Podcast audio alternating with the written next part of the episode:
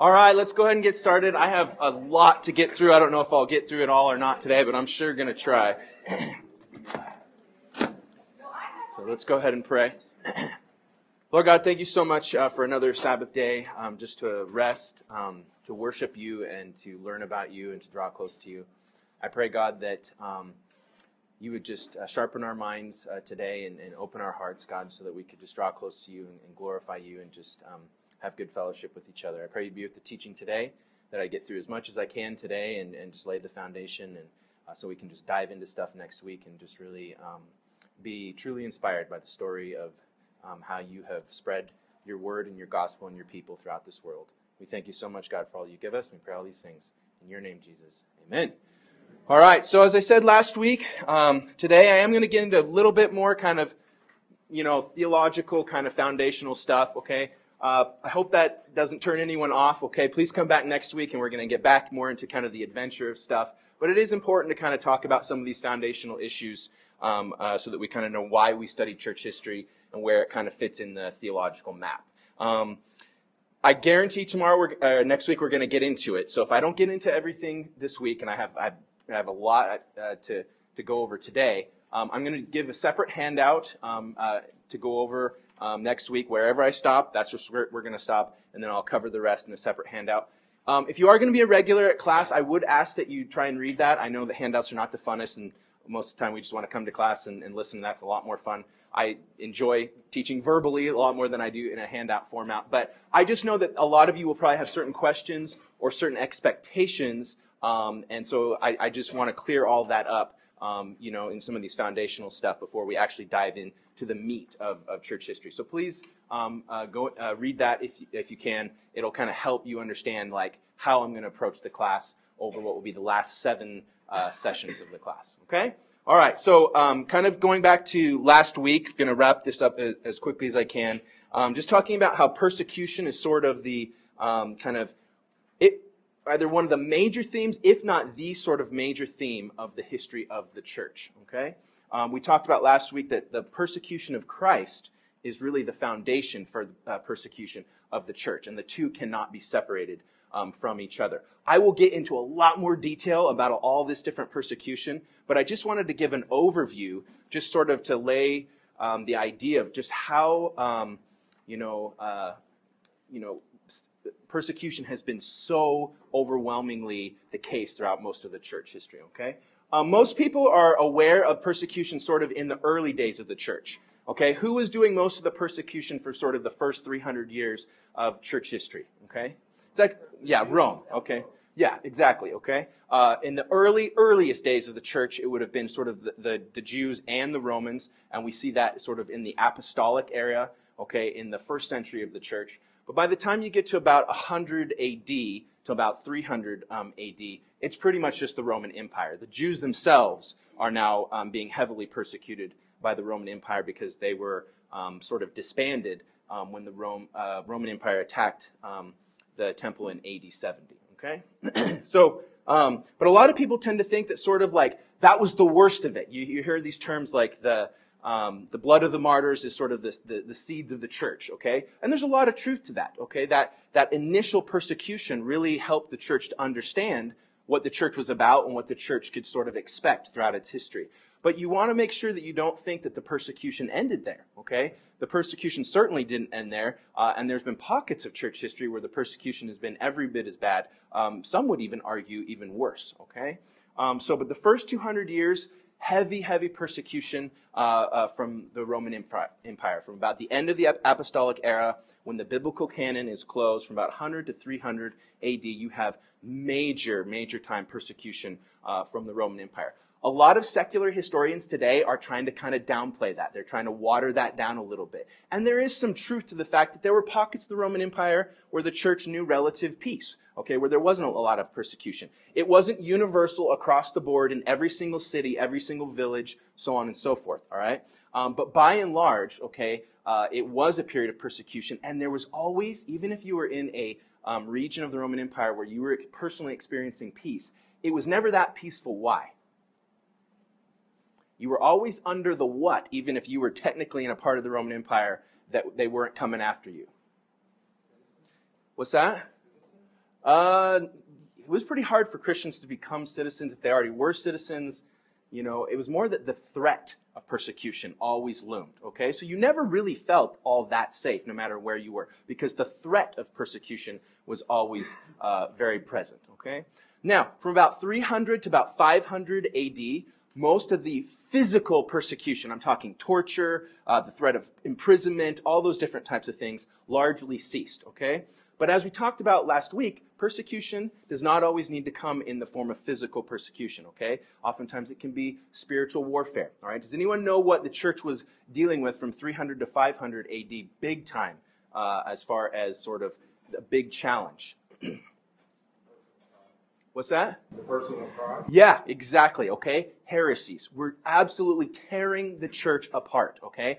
And the very empire that had given them peace was losing patience with the church. Okay, so there was always this fear that Rome might turn on the church again if it couldn't sort of get its act together. And the church was trying to explain it's not that we can't get our act together. You've got all these other groups claiming to be Christians, and they're causing all these problems. Okay, so you, um, you have during this time you have the Arian controversy, you have the Donatist controversy, you have the Pelagian controversy, and you have the Christological controversies. Okay, as Pastor said, mostly dealing with the the deity um, or the two natures of of Christ. Okay, all right.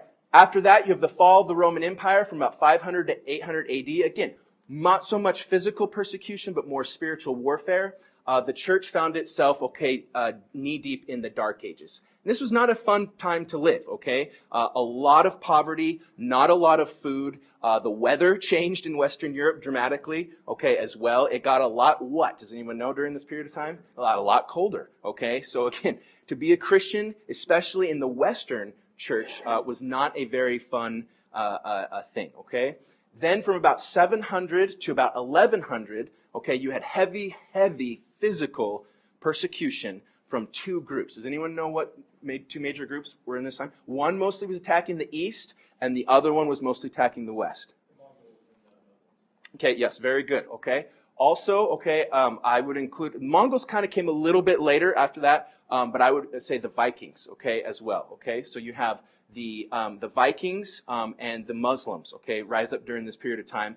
Okay, and then from about 11, about 1200 to 1300 ish, okay, you have the Mongols as well. and then from about 1300 to 1500, okay, still some carryover from the Mongols, but a, a period of peace, okay. But again, a lot of spiritual warfare, okay, because um, the uh, church is really falling apart. Okay, you have heresy, you have idolatry, you have the Renaissance, which did a lot of good. Don't get me wrong; it did a lot of good things but it also, okay, brought about what sort of philosophical movement that the church is still dealing with uh, to this day. Does anyone know? Uh, enlightenment was, was, was a fruit of that, sure. Okay, does anyone know during this time? Humanism. Very good. Thank you. Okay. Humanism, where the focus became not so much on God, but the focus became more on humankind. Now, during this time, the church sort of was a check against humanism getting out of control. But nonetheless, the seeds of humanism were planted and they continued to grow until eventually they led to the Enlightenment. Okay, and then that led to liberal Protestantism and liberal theology. Okay, um, as many of you guys know, is a passion of mine to sort of refute, um, is a big problem to this day. Okay, and a lot of that goes all the way back to humanism. All right. Then you have the period of the Reformation. Okay, um, on the eve of the Reformation, the church, especially in the West, okay, is absolutely falling apart. It's just crumbling. Okay. and God rises up the mighty Reformation. And most of us know about the glories of the Reformation, okay, but we need to not forget the intense persecution that took place uh, during the period of the Reformation. And this was, yes, spiritual warfare, but also very much physical persecution as well, okay? Many, many Christians were burned at the stake, okay? Um, and we tend to really focus on that persecution. It was bad. I can't imagine few things that would be more horrible than being burned at the stake. But most Protestants were killed through what? During this period of time? Does anyone know? It's not so much being burned at the stake. What's that? Plague. Uh, plague would come earlier, okay, and that's more kind of during the Renaissance period, okay, really through warfare, okay, brutal warfare through the Catholic Protestant wars. And despite what any historian tells you, okay, the Protestants were certainly not perfect during this period of time. I'm not saying that, but the Catholic Church was by uh, all means the aggressor during this period of time. They felt that it was their role to restore, okay, the Catholic Church to predominance and power, and um, thousands and thousands of Protestants uh, uh, were brutally massacred, okay, through um, uh, these wars, all right? And then, uh, sort of from uh, about 1600 to about 1800 ish, mostly in the 1600s, okay? Um, uh, does anyone know what group, okay, a group that as Reformed Christians we would put a lot of emphasis on, was heavily, heavily persecuted um, by not just the Catholic Church, but even a lot of groups claiming to be Protestant. Okay, Anabaptist, yes. Okay, yeah, the, the, I would say the Puritans. Okay, Huguenots, you could kind of put them semi under the umbrella of sort of Puritan theology, not exactly, but the Huguenots absolutely experienced heavy persecution uh, during this period of time. A lot of Protestants experienced persecution, but the one that I would say experienced the most was the Puritans. Okay, uh, Puritans uh, um, were uh, anytime they tried to leave, okay, um, England, okay, uh, the Catholic Church or other groups would come after them, okay, and then what's really crazy is that the Anglican Church, the the uh, uh, British monarchy, okay, really came after uh, uh, the Puritans, okay, eventually causing them to leave, okay, go to the Americas um, where they experienced a lot of spiritual warfare, okay. Um, from about 1800 uh, to 1900, okay, the church experienced a, time of fairly relative peace from uh, physical persecution, um, but again, there was a lot of uh, spiritual persecution going on. The church was dealing with the issue of slavery in America, so on and so forth. We'll go over that, okay? But then from 1900 really until the present day, okay, largely because of the age of missions, write that down, okay, the church again has be, uh, uh experienced very intense persecution, okay? Um, in America, okay, not so much, all right, but as the gospel began to become global, as awesome as that is, and we're going to go over that, what a great and fantastic, amazing thing that is, okay, the church has experienced very severe persecution pretty much anywhere it went, okay? The gospel, a, a lot of people don't know this, has been spreading for the last about 120 years or so heavily in India, okay? and the church experienced tremendous persecution in India, okay? One of the primary reasons is because Christians found the most fertile soil among what group in India? Yeah, the untouchables, the lowest caste, okay? And that made Hindus really, really upset, okay? So you had a lot of persecution uh, in India. In China, Russia, anywhere where communism was dominant in the 20th century, the church experienced extreme persecution, okay? Um, even in Korea, where you would tend to think, um, you know, because of the, the relationship with America and South Korea, because of the Korean War, you would think the church would be heavily protected, and, it, and to some extent it was, and it was allowed to thrive there, okay? There was a lot of pushback even in Korea okay, uh, against the, the growth of the church, okay? And we'll talk about that. And pretty much anywhere the gospel is spread throughout Africa or Asia, the church has met a lot of resistance, okay? Where uh, different tribes or groups, okay, are not very happy to see Christianity there, okay? So as you can see, just sort of going over the overarching scope of history, yeah, there's been periods of peace. Yeah, there's been sort of, you know, blips on the screen. But for the most part, okay, uh, the church has been, um, you know, under almost a constant duress, okay, where um, either through uh, physical persecution or spiritual persecution or both, okay, sort of marked the church, okay? All right, um, number C, okay? The danger of over romanticizing, okay? We, we talk a lot about the persecution of the church. I find it very inspiring. Most Christians do as well. It should be a real help to you in your faith, all right? We all go through really difficult stuff, all right? Um, I, I myself have been through some pretty tough uh, periods of my Christian walk.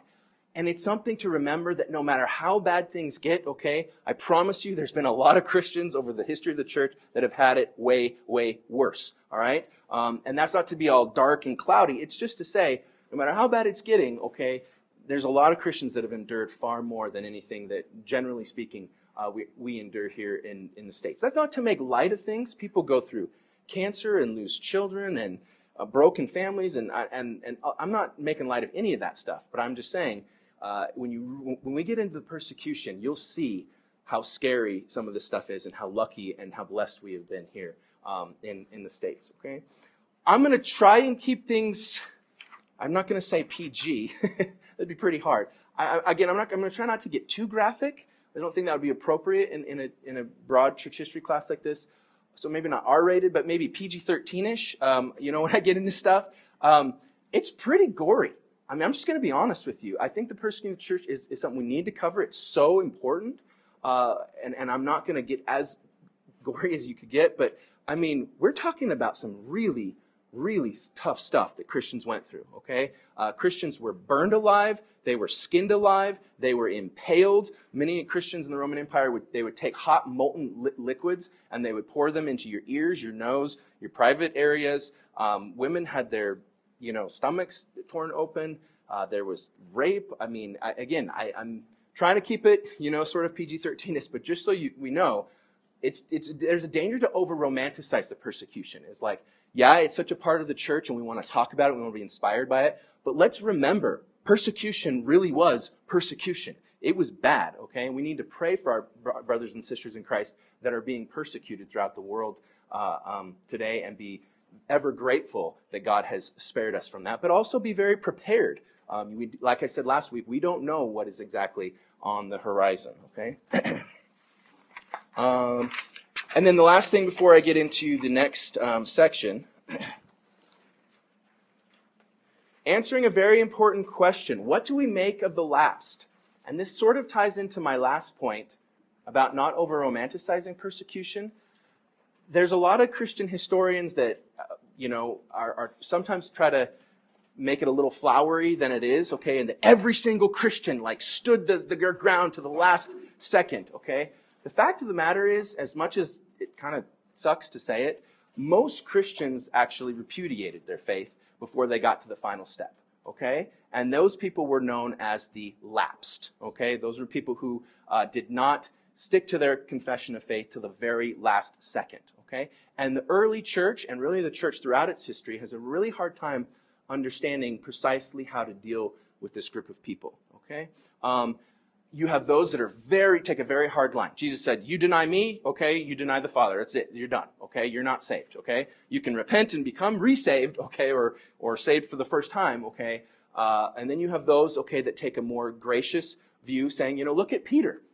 Peter uh, rejected Christ, and it was under a lot less persecution than what a lot of Christians uh, endured. Okay, so maybe we shouldn't go so far as to say they weren't saved, but they had moments of weakness. Okay. The problem with that, though, is if you overly emphasize that, what does that start to give Christians who are under persecution? Uh, what's that? An excuse, okay, where it's sort of like, you know, go, uh, say that you believe in Jesus and, you know, do your best, but, you know, it's okay. As soon as you sort of, it's too much, just say you don't believe and God still loves you and it's okay. And we don't want to say that, okay? So there's been different views on how to deal with the lapse. You don't have to agree with my approach. This is a difficult sort of theological question. My view is, okay, is that we, every case should be sort of dealt with on a case by case basis. I don't think we should make overly broad statements, okay? Um, there's been a lot of Christians that, you know, stuck to their faiths, you know, they kept their profession, they went through a lot of persecution, and almost anybody will break under enough torture, okay? Your sort of brain sort of shuts off and your instincts sort of go into play. Um, and I think there's certain Christians we, we should say, I don't necessarily think they weren't saved, okay? When, I think when Jesus said, You deny me before men, I will deny you before, before the Father, I think he's talking about persecution, yes, don't get me wrong, I think that's a part of it. But I think he's largely saying, you know, if someone at work asks you if you're a Christian and you're embarrassed to say yes, uh, I think that passage applies to you, and I'm not trying to be overly harsh, okay? We need to not be ashamed, all right? Or if the moment you go before the Roman authorities and the second they start threatening you, you're saying, I'm not a Christian anymore. Uh, again, I think that's not good, okay? Um, but there, the more you study history, I mean, there's really tough cases. There were cases of Christians who were undergoing the worst torture you can imagine. I mean, I'm talking really nasty, bad stuff, and stuck to their profession of faith. And then their torturers would say, if you don't deny Christ, I'm going to go torture all those people in that other room, okay? What do you do in that situation? That's a, that's a tough ethical dilemma, and I don't think we should be overly black and white when we're dealing with the lapsed, okay? There were people under that situation who felt it was more loving and more Christ-like to not deny Christ in their heart, but to deny Christ with their mouth so as to spare others of that torture. Some would say, no, never, never, ever.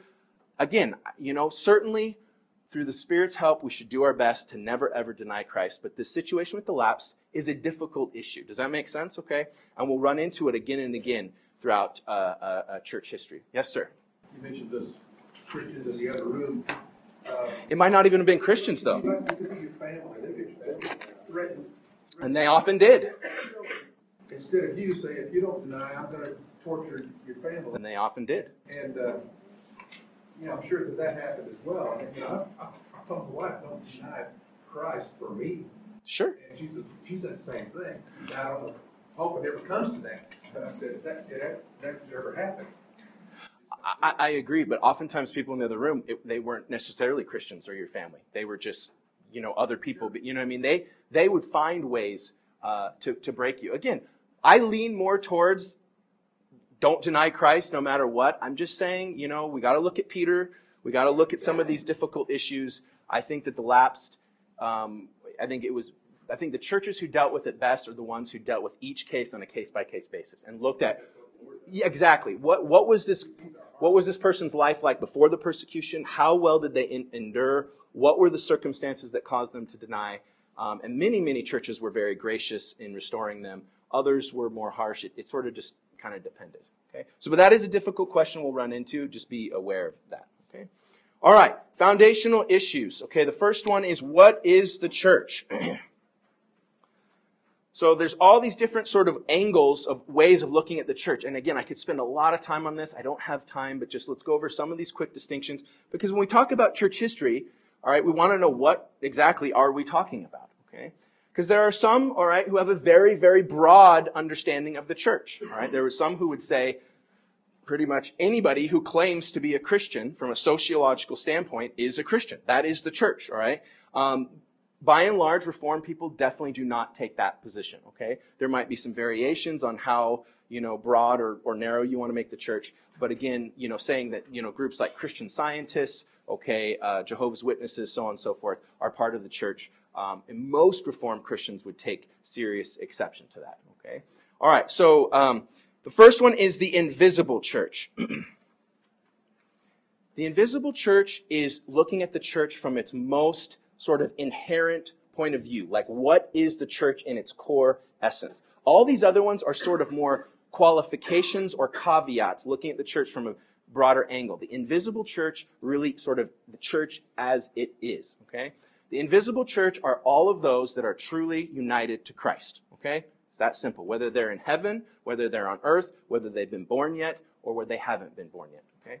All those that are truly united to Christ form the church. So when we talk about the church, in its core essence, it is basically all those who are saved, who are united to Christ, and that's why the Bible uses analogies such as it's um, Christ's body. Okay, we are united to Christ, and because we're all united to Christ as true believers, we're all united also what to each other. Okay, all right. So that is the body of Christ. At its core essence, that is the church. Okay, we run into problems or caveats. Okay, because of the fact. Okay, None of us knows exactly who is truly saved and who is not truly saved. Does that, everyone understand that? Okay? The only person you can truly, in this life, know with 100% certainty is yourself. And even then, you're going to have moments of doubt and fluctuation. Does that make sense to everybody? Okay? No matter how well you know a Christian, and you can be pretty darn sure about certain people that they're saved. Okay?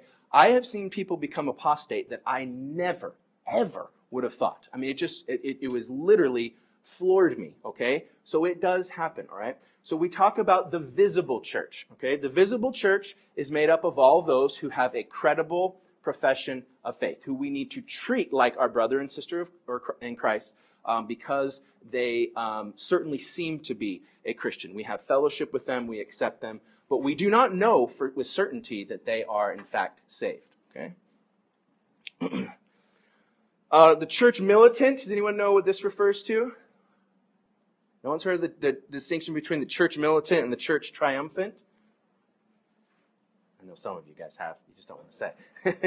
okay, church militant is the church on earth. Okay, the church that is sort of still fighting the good fight. Okay, those Christians that are truly united to Christ, and you can look at that from both the visible and invisible aspects. Okay, that is still suffering for Christ. Okay, is being conformed to the image of Christ. Okay, with that, what do you think the triumphant church refers to? the church in heaven, okay? All right, and that's an important distinction, okay? Eventually we'll all be one, okay, on the new earth, but for right now there is a distinction. There are those that have been, their suffering is over, their persecution is over, okay? They have been uh, fully sanctified, fully conformed to the image of Christ, and they are in uh, heaven, okay? So there is a clear distinction in the Bible between the church on earth that is sort of fighting the good fight and the church that is in heaven, okay? Uh, the organic church, okay, refers to the fact that uh, the church, okay, is a living organism. And as Protestants, that is a big deal, okay? Even amongst Protestants like Presbyterians and Reformed who highly emphasize the organizational aspect of the church, we really want to emphasize the organic church in contradistinction to who? Who tends to just basically almost obsess over what they call the organizational church. Who, who, who, yeah, yeah, Roman Catholicism. That was a big deal the time of the, of the Reformation. To this day, for the Roman Catholic Church, its core, its essence is not those that are united to Christ, okay? The church as the church is the Roman Catholic Church, okay? In its fully organizational element, okay? We would more emphasize that the church is organic. It's a living, okay, entity made up of living beings with souls united to Christ and united to each other? All right, the organized or institutional church.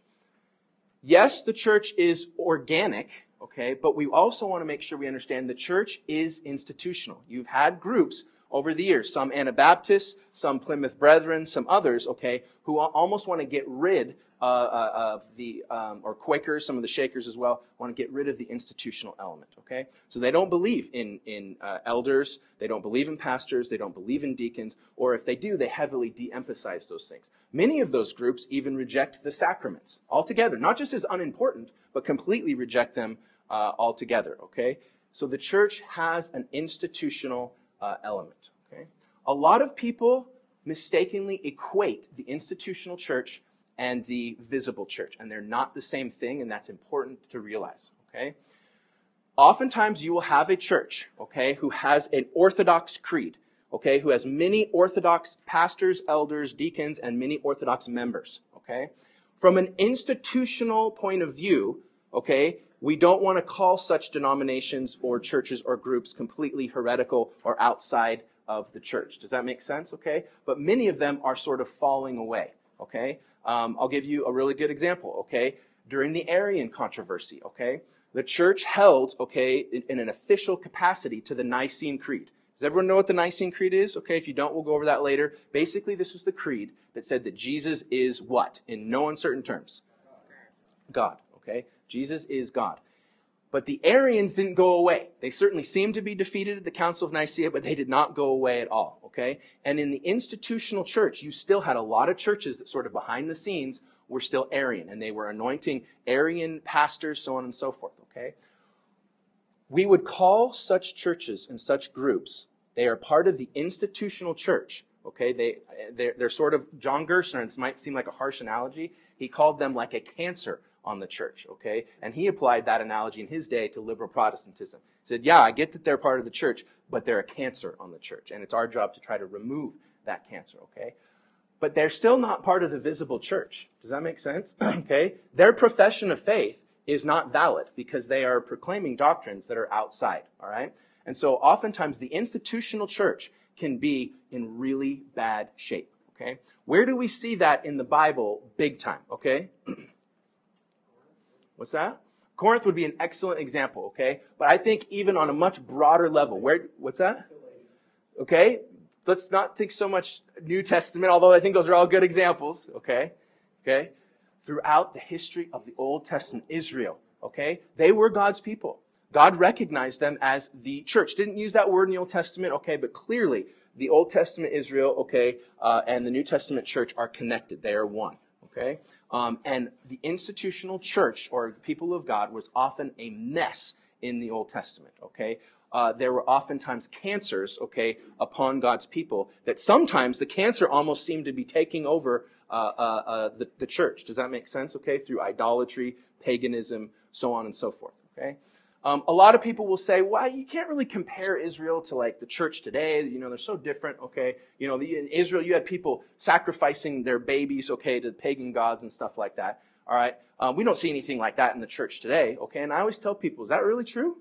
Okay. No. Okay. There are oftentimes churches, okay, and groups that are part of otherwise orthodox denominations. Those denominations are not doing a good enough job to sever those cancers. Okay. And many of those churches, okay, support what?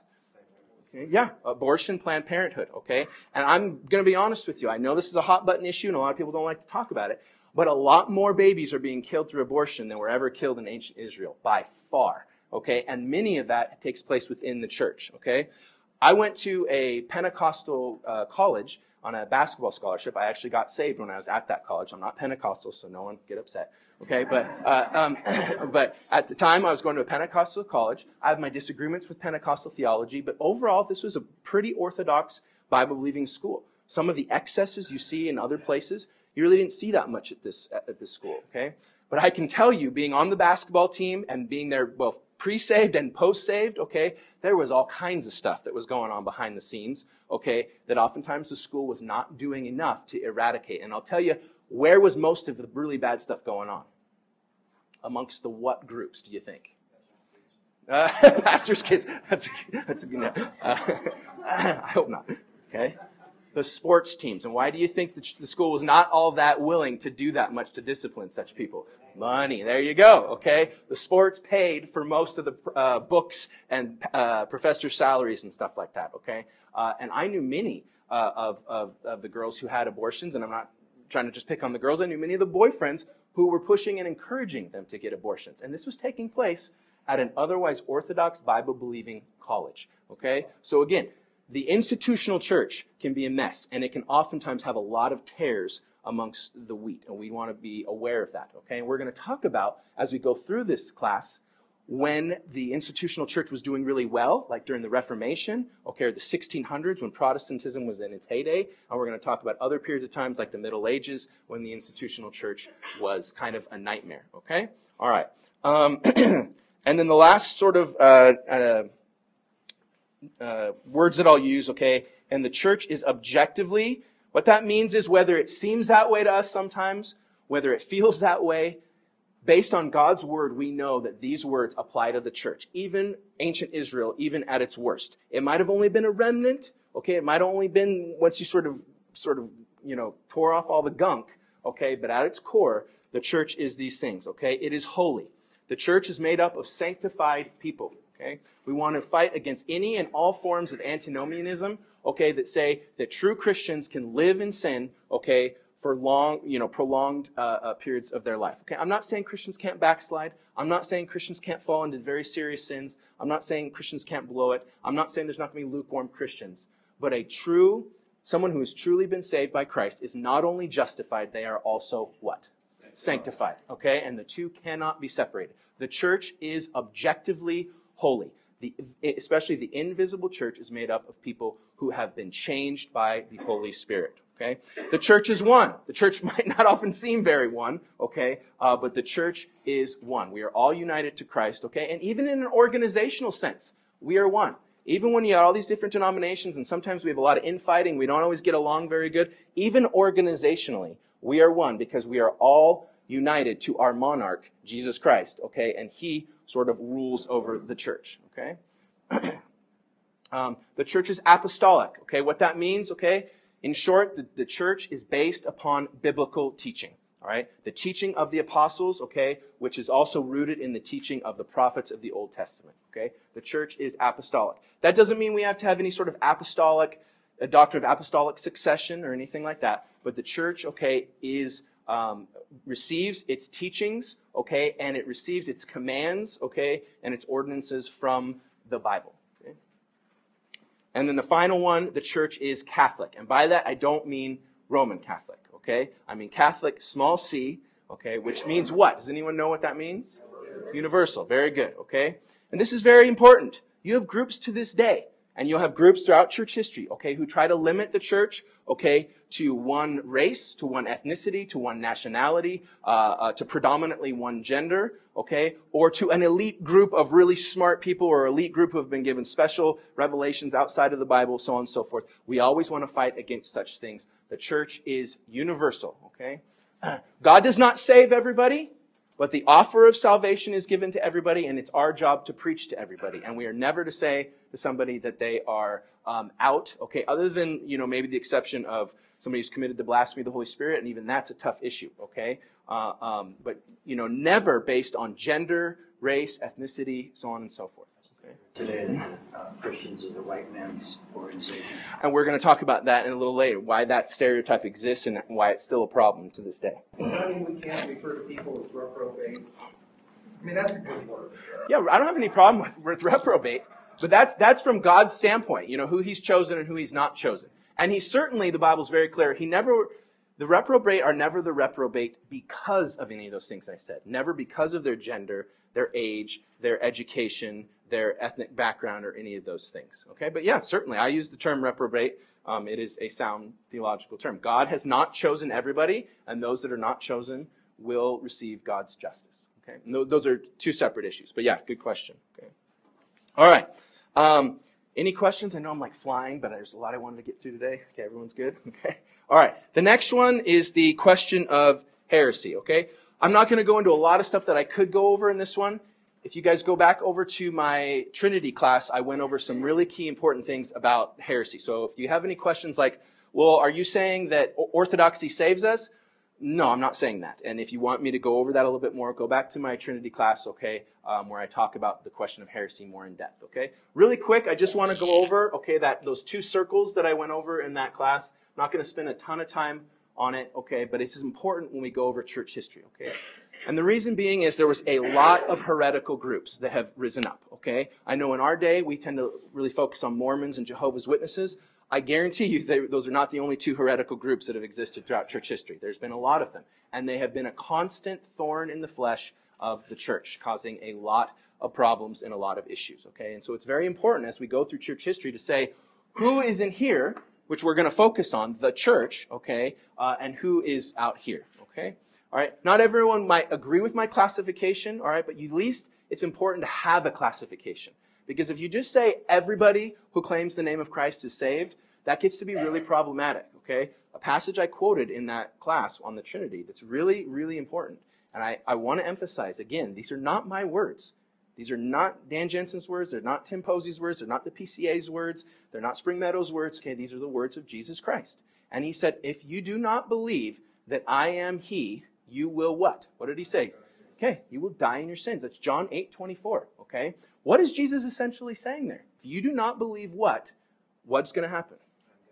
I am God. Okay? The deity of Christ is non negotiable. And I can't tell you how many times I talk to Christians today who don't want to accept that. And they're arguing with me like it's me. And they always say, it's so narrow, it's so bigoted, that's so, you're so judgmental, and the church has come so far, and we don't burn people at the stake anymore. And why are you saying these things? And I always point them that passage, and they never want to deal with it they always come right back. Well, I, I don't know exactly what Jesus is getting at there, okay, but you know, I, I just can't accept the fact that you know Mormons or so and so are are not Christians, okay. Uh, and again, having said when I talked about a lot in my Trinity class, okay, um, being around a, a lot of Mormons and Jehovah's Witnesses, okay, people that I was very close with, you're not doing them any favors, okay, by not telling them the truth. Okay, you might think you're being loving and accepting and tolerant, but no, you're not. Okay, they need to hear about the real Jesus based on what Jesus says in those words, okay? If you do not believe that I am He, you will die in your sins, okay? And some of these groups you might be like, oh, I don't really deny the deity of Christ, okay? A lot of times they do more than you think, okay? Uh, take liberal Protestantism. A lot of them do overtly deny the deity of Christ, but not all of them. Some of them will say, I believe in the Nicene Creed. I believe in the deity of Christ, okay? However, all right, then they will go and they will absolutely just tear the Old Testament apart. What, what are some of the things they'll say about the Old Testament? Irrelevant? Good. Okay. Others. And that's actually one of the more mild ones.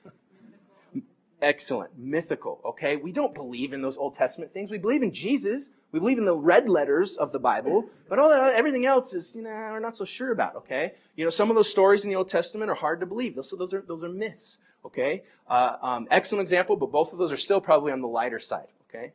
They'll say the Old Testament God is what? What, what God of wrath.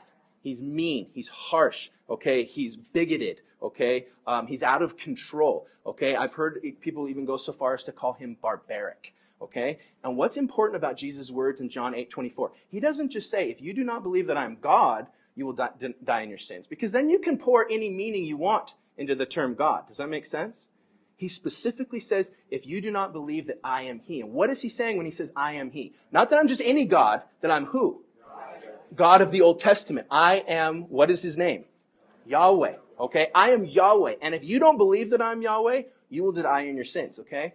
You can tell me until you're blue in the face you believe in the Nicene Creed and you believe in the deity of Christ, so on and so forth. But if you do not believe in the deity of Christ in the sense that you believe that he is the God of the Old Testament, he's claiming to be that God, which is a crazy claim, and yet Jesus made that claim a number of times. Jesus is saying you will die in your sins. Okay? So again, um, uh, it's, it's very important, okay, that we kind of make these distinctions. In Galatians, okay, Paul talks about, okay, that if you preach a different gospel than the one that he's preached, even if you are an angel, okay? And obviously he's being hyperbole. Angels are not going to preach false gospels, okay? But things might come in the appearance of an angel, okay? Um, if even if you are an angel, Paul says, and you preach a different gospel than I have preached, you are what? Anathema, okay? All right. And again, that's what the Reformation was all about. Rome had always sort of put their toes to the line throughout the Middle Ages. Some would even say they weren't even a true church in the Middle Ages. I, in my opinion, that's going a little too far. What do we do with guys like Augustine and Aquinas, who were, were pretty orthodox, okay? But they always put their toes right to the line, okay? And then when the Reformation came about, okay, I believe they very much leaped over that line, okay? Because before that, they were always fuzzy on faith alone. They did not always articulate as clearly as they should have. But you can find faith alone in Augustine and, and Aquinas. You might not get it in the exact Protestant sense, okay? But it's there. I can point you to texts where it's there, all right? Um, but during the Reformation, the Roman Catholic Church came and said, not only is believing that we are justified by faith alone wrong, okay, it is so wrong, okay, that what? Yeah, if you believe that, you're not truly saved. And you may say, no, Catholics don't believe that anymore. I know a lot of Catholics, and they accept Protestants, okay, as our separated brethren. What they mean by that, okay, is they mean the overwhelming uh, number of Protestants they would say are saved because they are ignorant or they are confused, okay? Rome to this day, because of Trent, they have to, in, to be consistent, they have to say, if you really believe in justification by faith alone, you are, that's your conviction and it's based on knowledge and study of the scriptures, then you are anathema, okay? All right, that is a false gospel based on Galatians, okay? And we need to not shy away from saying that, even though it's very politically incorrect to say such things today, um, even within the church. Amen. All right, very good. Thank you, Josh. um, so, real quick, this outer circle is what I call, okay, sort of professing Christianity. And by professing, I don't mean credible. This is any and all groups that profess to be Christian, okay, but um, uh, you know they have doctrines that sort of place them outside. This is okay what I would call the true church. I would mostly equate this with the institutional church. Okay, um, I would say there's lots of tares within here. Okay, but this is all families, organizations, churches, denominations that formally okay adhere to the Bible. They might have lots of individual churches and pastors and people who do not. Okay, remember we talked about the institutional church, okay? All right, but nonetheless, okay, they formally adhere to biblical Christianity, okay?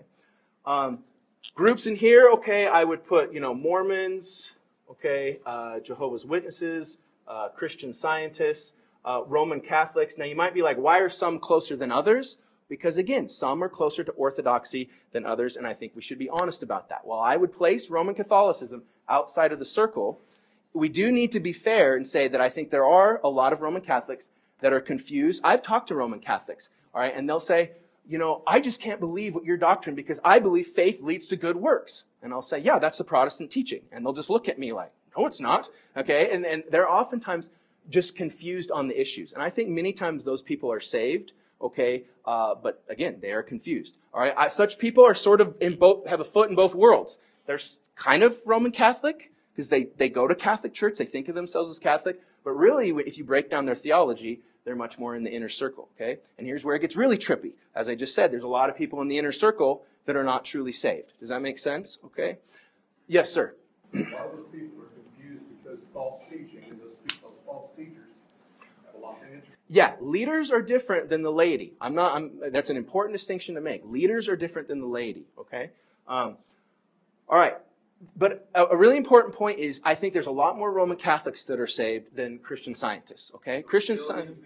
Absolutely. And I'm, I'm being very firm on that. They're outside of the circle. Okay? But I think it's important to say, anytime I'm witnessing to somebody, whether they're Catholic or Mormon or Jehovah's Witness or Oneness Pentecostal, I don't automatically just am like, there's no way you're saved.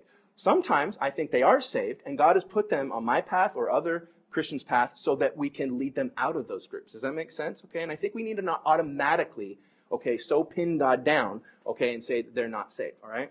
But again, there is a gradient, okay? Christian scientists believe almost nothing. I mean, the, the, the formal group from the Bible. Roman Catholics have a lot in common with us as Protestants, even though we put them outside the circle. And so we don't want to equate all these groups, okay? All right, now, really quickly, for the sake of this class, all right, the reason I go over this is to talk about what groups, okay, should we consider, would I consider, and you can kind of come to your own conclusion, okay, part of this inner circle and which not. Again, that doesn't mean every individual in these groups was always saved, okay? As far as before the Reformation, okay, I would put uh, medieval Catholicism. I would put medieval Orthodoxy. I would put the Celtic Church. I would put the Waldensians. The Lollards, okay, and the Hussites. There were other smaller groups. I can't go over all of them, but these would be the main ones, okay? These ones down here, okay, I would say were much, much closer to the gospel.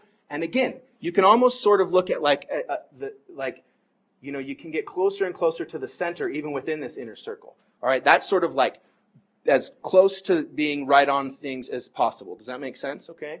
I would say these guys were really close. I would say this group was sort of in the middle. Okay. And even though these were the two dominant groups, they were very, very problematic. Does that make sense? Okay? They always, in my opinion, sort of hovered out here. They were very, very close to the line. All right? And eventually, at the Reformation, I believe that they crossed that line. Those are all things that we'll go over. Okay? After the Reformation, okay, I would put historic Protestantism. Why don't I just say Protestantism?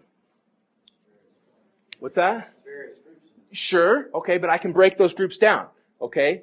It's, it's a good answer, but that's not exactly what I'm driving at, okay? To distinguish them from what group do I kind of reference a lot? Liberal Protestantism, okay? Those are not the same. And I get how confusing that is to people. I'll talk to people at work and they'll be like, I don't get it. Do you believe Methodists are saved or they're not saved? Because sometimes I'll hear a Methodist guy go on, on, on TV, uh, you know, on one of the CNN shows or whatever, and he's saying all kinds of stuff that I know you think is wrong and crazy. But then I know you say you have a Methodist friend that you go and get coffee with and you consider your brother in Christ. For people outside of the church, okay, this can be unimaginably confusing and it's frustrating, okay? And I always say it depends on the Methodist, okay? Are they a Bible believing Methodist or are they a liberal Protestant Methodist, okay? All right. And then sort of branching off from this, okay, really sort of kind of flowing out of this, okay, would be historic evangelicalism again, to distinguish it from liberal evangelicalism or the more popular term today is progressive Christianity. Okay? All right. All of these groups can be broken up into a gazillion subgroups. I'm not going to go into all of them. Okay? If you ever talk to a Roman Catholic, one of the main things they will try to do to try to disprove Protestantism is they'll say what? Thank you. Excellent. Okay? We are just one church. You guys are like a nightmare of a million churches, okay?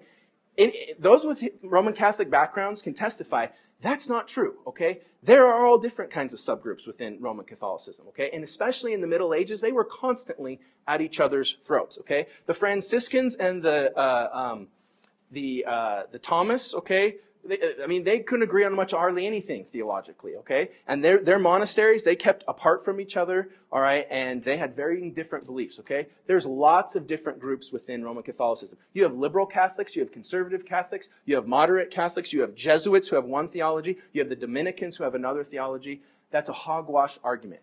Yeah, they might technically more on paper be organizationally more organized than us or connected than us, but at the end of the day, they have their groups and divisions uh, as well, okay? Uh, medieval Orthodoxy that became Eastern Orthodoxy, they have tons of different groups. It's mostly based on what in the Eastern Orthodox Church? Does anyone know? What are their groups or subgroups mostly based on? Think of the terms they use to call themselves. Okay, Greek Orthodox, Russian Orthodox, Serbian Orthodox. Yeah, national.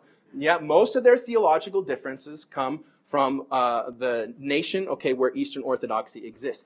And I can tell you, East uh, Russian Orthodoxy and Greek Orthodoxy are not the same thing. They have very different beliefs, very different approaches, okay, uh, to the faith. All right. So we'll go over all these different subgroups, okay. But just so you know, okay, these are the ones that I would put within this circle that we'll focus on. But I will be referencing these groups to talk about how they came about and the problems uh, that they caused. All right, very good. Okay, moving on. Uh, remnant theology and its relationship to Reformed theology. Okay, I don't only have like a minute left. Okay, so I'll get through this quick. And like I said, I'll hit the rest of these uh, in a handout. Okay. All right. Remnant theology is very, very important. Okay. Not everybody, okay, um, who's in the institutional church, uh, like I talked about, okay, is part of the true church. The church is always healthiest. Let me erase this real quick. The church is always the healthiest when the invisible church and the institutional church overlap. Okay? Okay, so when the institutional church and the invisible church largely, okay, are one, are connected, that is when the church is the healthiest. Does that make sense? Okay? Unfortunately, oftentimes throughout church history, the reality is much more like this. okay? So you have that overlap, all right? And this overlap, the true church, okay, within the institutional church is oftentimes very small, and we call that a what? Remnant, okay? And remnant theology is everywhere throughout the Bible. And this is a tough one. This is not a fun one, okay? Uh, especially in our day and age when universalism is so popular okay? We don't like to think of the church as, you know, uh, smaller than it is, okay? But biblically speaking, look at ancient Israel, okay? It was oftentimes only a remnant that was being faithful, okay? Look at the churches in the New Testament. The authors are constantly having to write to them because they have so many what? Problems, issues, heresies, okay? All right? And then throughout church history, it's no different, okay? And remember what Jesus said, okay? Uh, many, okay, are called, but what? Few are chosen, okay? The path to righteousness is what? Narrow. Okay? And the path to destruction is what? Very wide, and most people take it. Okay? And as difficult as that is, we have seen that born throughout church history. Now, that doesn't mean the church doesn't grow. It has grown. In spite of all odds, it grows. And it's growing massively today. But at the same time, okay, the church is oftentimes a remnant, okay, and we will see that throughout church history, especially in the Middle Ages. We're going to talk about it was oftentimes just a remnant of monks and nuns, okay, that were faithfully serving Christ, believing in the Bible, while most of the institutional church, okay, was embroiled in all kinds of bad stuff, okay? Uh, as I said, just sort of teetering on that line, okay? And also, real quick, and I said it's relationship to Reformed theology. As Reformed Christians, okay, most of church history, not all of it, during the Reformation, it was flipped. We were the majority for a short period of time, okay? But throughout most of church history, Reformed Christians have been the minority, okay, within the institutional church, okay? But we have always maintained, okay, that we make a much bigger percentage of the what? The remnant church, okay? We always have maintained we make a much bigger percentage of the remnant church. I understand that can come off as cocky or arrogant or we're full of ourselves, but again, it's our conviction, okay, that if you stick with the Bible and the Bible alone and you really stick with that all the way down the line, you're going to end up in the Reformed camp. That's just our conviction, okay? And so we would say that we make up a much larger percentage of the remnant church, okay? And remember, oftentimes in the Old Testament, the remnant, okay, uh, were the only ones being faithful. And within the institutional church, they were not only the bad guys amongst the pagans, they were the bad guys amongst even the institutional church, okay? The prophets, were they often very popular? No. Okay, the institutional church, okay, they saw them as the narrow guys, the bigoted ones, the, the, the, the, ones who are always raining on the parade of the institutional church. Okay, Jeremiah, perfect example. Okay, why do you have to keep saying these things, Jeremiah? Just shut up and go along with things and be happy. And Israel is good and God will always take care of us no matter what. Don't you know about those promises of the temple? Okay, again, taking all those things out of context. Okay, uh, and so again, oftentimes the reformed world has had to be sort of that prophetic voice. I'm not saying that we're prophets, don't get me wrong, okay? Uh, but we've had to be that prophetic voice within the church, calling the church back, okay, to its biblical foundations, all right? Okay. Sorry, I know today was fairly technical. It won't be like that for the rest of it. I'll give the rest of the handout format next week. Please read that because I think that'll clear up some questions. And then for the next seven sessions, we're just going to get into kind of the adventure of the church. All right. Thank you guys so much for your patience today. I appreciate it.